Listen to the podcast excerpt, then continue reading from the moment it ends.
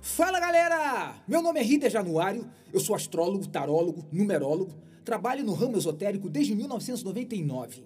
Em 2005, eu decidi abrir o meu espaço chamado Tenda de Ricari, que fica aqui na Barra da Tijuca. Lá eu ministro cursos, consultas, palestras e hoje eu tô aqui para dividir com vocês uma paixão. Minha paixão pela ciência, a astrologia. E eu digo que a astrologia é uma ciência por quê? Porque através dela eu consigo entender os meus passos aqui na Terra. E eu tenho certeza que a partir de hoje, você que está me ouvindo também vai ver a astrologia como uma ciência.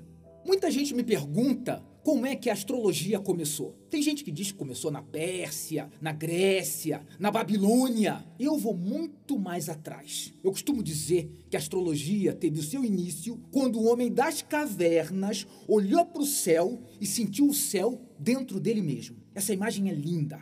E se eu consigo sentir o céu dentro de mim, com certeza as estrelas podem sim me dizer para onde eu vou, da onde eu vim e onde eu estou. Só que tem um problema. Eu acredito em reencarnação. E essa história de reencarnação faz a gente, às vezes, às vezes não, a gente esquece o que fez ontem e fica aqui hoje tentando entender quais são os próximos passos a serem dados nesse planeta. É aí que o astrólogo pode ajudar a gente. Porque através da astrologia eu consigo interpretar esses caminhos. E isso é feito através de um tripé. Dentro do seu mapa astral, tem três situações que são extremamente importantes: o teu sol, a tua lua e o teu ascendente. O teu sol é aquilo que você veio realizar aqui na Terra. É o teu propósito de vida. A tua lua é o teu passado. É aquilo que você traz. Até porque todo mundo tem uma origem. Todo mundo vem de algum lugar. E a Lua é exatamente isso. Se você for parar para pensar, o próprio formato da Lua é como se fosse um colo. O desenho dela aconchega a energia do Sol, que é o teu propósito, que é o teu caminho. Então você veio de lá. A lua é a sua memória, é o teu passado. E aí vem o ascendente, que é o caminho que você faz para realizar as suas questões, para realizar o teu propósito. Então, através desse tripé, com certeza o astrólogo vai te dar uma dica daquilo que você traz, da onde você está e para onde você vai. O mapa astral, eu costumo dizer que ele é uma grande peça de teatro. E nessa peça de teatro tem vários personagens. Tem o personagem principal, tem o antagonista e tem também o coadjuvante. Dentro dessa grande peça, eu costumo dizer assim: você precisa realizar o seu mapa. Você precisa entender que peça de teatro é essa? E aí muita gente chega para mim fala assim, Rider, nossa, eu tenho um mapa uh, que não é bom. Eu tenho um mapa que não é bacana. E muita gente também diz para mim, nossa, Rider, eu tenho um mapa maravilhoso. Eu costumo dizer o seguinte, que na verdade, nem o cara que diz que tem um mapa bom tá correto, nem o cara que diz que tem um mapa ruim tá correto. O mapa astral por ser uma grande peça de teatro, eu costumo dizer que você precisa interpretar o seu mapa o seu personagem, independente de você achar que ele é ruim ou bom. Essa é a energia. O teu mapa astral é um script que antes de nascer você assinou. E aí, minha galerinha, você precisa realizar esse script. Às vezes a gente esquece o nosso contrato e o astrólogo é aquele cara que vai fazer você lembrar desse contrato. Ele vai te dar insights daquilo que você assinou antes de nascer. Como o mapa astral é uma grande peça de teatro, o que, que eu vou fazer agora? Eu vou apresentar esses personagens para você. Vamos lá então? Dentro dessa peça, o personagem principal é o teu sol. O sol é como se fosse o rei do mapa. É aquele cara que veio realizar, que veio construir, que veio conduzir a sua vida.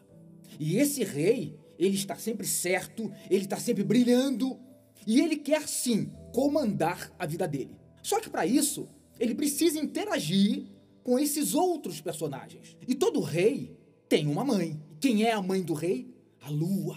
É da onde ele surgiu, é a memória dele, é o passado dele. E essa lua, ela pode estar tá fazendo várias conversas com esse sol, hein? Ela pode estar tá fazendo uma conversa difícil, ela pode estar fazendo uma conversa facilitadora, até porque existem sim mães devoradoras, existem sim mães que podem te dar um impulso para você chegar aonde você quer. essa lua é justamente isso. É a mãe do rei, é a origem do rei, é da onde ele veio, é da onde ele pega a força para seguir o caminho. Depois da mãe do rei, Mercúrio é o irmão do rei. Aquele irmão fofoqueiro, hein? É aquele irmão que fica fazendo leva e traz, que conversa, que bate papo, que tenta influenciar o rei. Então, Mercúrio é aquele cara que vai estar tá fazendo as interseções entre o rei e um outro reino. É exatamente isso. E depois de Mercúrio, a gente vai para quem? Para Vênus. E Vênus quem é? A amante do rei. Essa amante, ela seduz o rei, ela envolve o rei, ela encanta esse rei. Agora, essa amante do rei, ela pode também ser uma prostituta, hein? Ela pode envolver tanto esse rei que pode levá-lo para o mau caminho.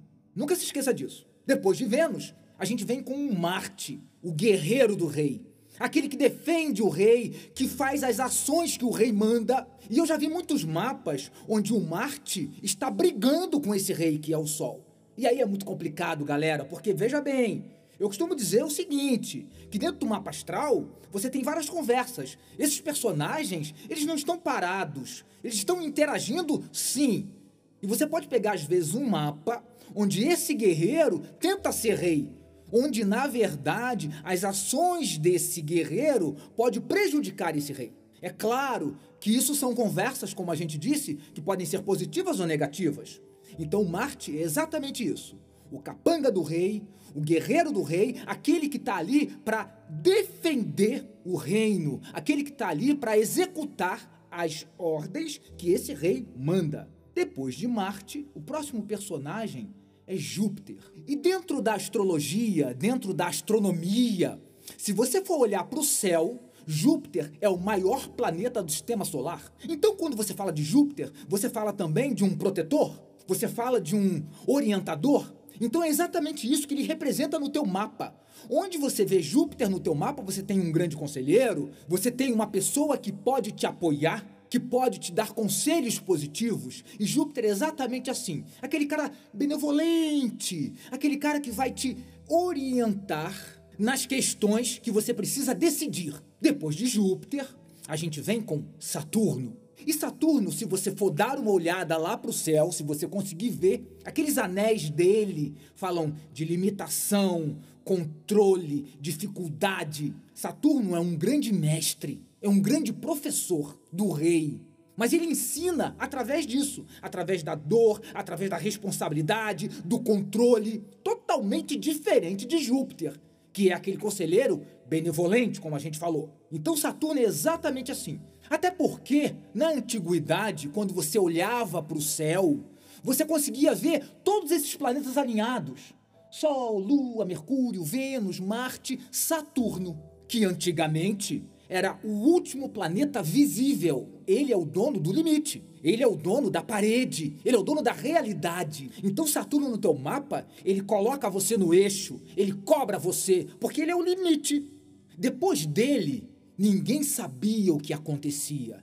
Ninguém sabia o que tinha depois daquele muro, daquela parede. O desconhecido. E depois, os outros planetas foram descobertos. Urano é o primeiro planeta que vem depois de Saturno. E Urano, dentro dessa nossa brincadeira, dentro dessa nossa peça de teatro, é o bobo da corte. Dizem que Urano não tem uma órbita correta. Ele vai sambando ao redor do Sol. Urano é aquele planeta que diverte o rei. Quando o Sol olha para Urano, ele começa a rir. Urano é o dono das oportunidades, daquilo que leva você a uma outra dimensão. Então, dentro do seu mapa astral, onde você vê este planeta, você consegue perceber coisas diferentes, fora do padrão. Essa é a energia de Urano. E depois dele, a gente vem com quem? Netuno. E Netuno é uma grande névoa. Netuno é um visionário, é aquele que vai dar insights para o rei, é aquele que permite que o sol consiga perceber o mundo de uma forma mais leve, suave. Netuno é muito musical. Netuno pode tocar músicas para esse rei e fazer com que ele dance, fique alegre, mas não se esqueçam, Netuno é muito enganador. É o visionário, é o vidente, é aquele que vai inspirar esse rei que vai deixar esse rei mais leve. Mas cuidado, pode também enganá-lo. E o nosso último personagem é Plutão. Os astrônomos dizem que o tamanho de Plutão não é o tamanho de um planeta, que ele é muito pequenininho. E dentro do sistema solar, por ser o último, ele é um planeta que controla todos os outros. Por quê? Ele fica lá atrás. Ele olha para todo mundo. Ninguém vê ele. Plutão é o bruxo do mapa, é o feiticeiro do mapa, tão pequeno e tão poderoso. As ações de Plutão dentro do teu mapa, elas podem sim destruir a energia do Sol. Mas a gente não pode esquecer que cada planeta tem a sua energia positiva e negativa. São essas conversas que vão me dizer como o Sol vai se conduzir através desses personagens. A gente começou a falar que essa peça de teatro, a gente apresentou esses personagens, e uma peça de teatro não tem como os atores se apresentarem nus. É, tem que ter um figurino, tem que ter uma roupa dentro dessa peça de teatro. E aí eu vou pegar o meu Sol, ou a minha Vênus, ou o meu Marte, e vou vesti-los de uma roupa. Qual é a roupa? É o signo. Você tem o teu Sol e de repente ele se veste do signo de Ares. Você tem o teu Sol e de repente você veste nele o signo de touro. O sol continua sendo o mesmo, mas aquela roupa que você coloca nele faz você perceber esse personagem de uma forma completamente diferente. O sol vestido de Sagitário é um, o Sol vestido de Libra é outro. Então, dentro dessa nossa grande peça, os personagens são os planetas e os signos são os figurinos desses personagens. Mas uma peça de teatro tem que ter um cenário. Aliás, sem cenário não tem peça. E dentro da astrologia, os cenários, a gente chama eles de casas. Exatamente isso. As casas do teu mapa astral. Cada casa é um cenário. E se você tem o Sol numa determinada casa, ele atua naquela casa de uma determinada forma. Se ele está numa outra casa, ele vai atuar de uma forma diferente. Então essas casas, 12 casas, aliás, o número 12, ele tem uma importância muito grande dentro da humanidade. Nós temos 12 meses, 12 horas do dia, 12 horas da noite, tem os 12 apóstolos de Jesus Cristo com Jesus sendo o décimo terceiro. Então, tem várias formas de se falar que o número 12 é o final de um ciclo. É um ciclo completo. Então, a gente vai estar tá fazendo o que aqui nesse nosso bate-papo? É passear o sol nessas 12 casas, nesses 12 cenários, para saber exatamente de que maneira você resolveu e decidir realizar o teu sol. Até porque eu costumo dizer muito o seguinte, que quando você está deprimido, chateado, aborrecido, a melhor coisa que você tem a fazer é ir para casa onde está o teu sol. Porque muitas vezes você se percebe, caramba, o que, que eu estou fazendo aqui? Qual é a minha energia? Qual é o meu caminho? E aí é quando eu digo para você, vai para casa onde está o teu sol. Porque se você faz isso, você se sente protegido, acolhido e você vai estar tá fazendo sim aquilo que você veio realizar. Então as casas do teu mapa, elas falam exatamente dessa necessidade de se sentir primeiro acolhido e depois de realizar aquilo que você precisa fazer aqui nesse planeta. A gente vai estar tá fazendo isso a partir de agora, passeando o sol nessas casas do zodíaco. Eu queria te fazer um convite para você vir aqui novamente ouvir o passear do sol nessas casas. A gente vai começar, como eu te falei, do sol na casa 1. E se você nasceu com o sol na casa 1, você vai perceber como é interessante essa energia. E se você nasceu com o sol na casa 4 ou na casa 5, você vai ver como isso fica diferente. É isso aí, galera. Tô te aguardando aqui na semana que vem. Esse bate-papo ele tem o apoio de Magna Farmácia de Manipulação. Tchau, tchau!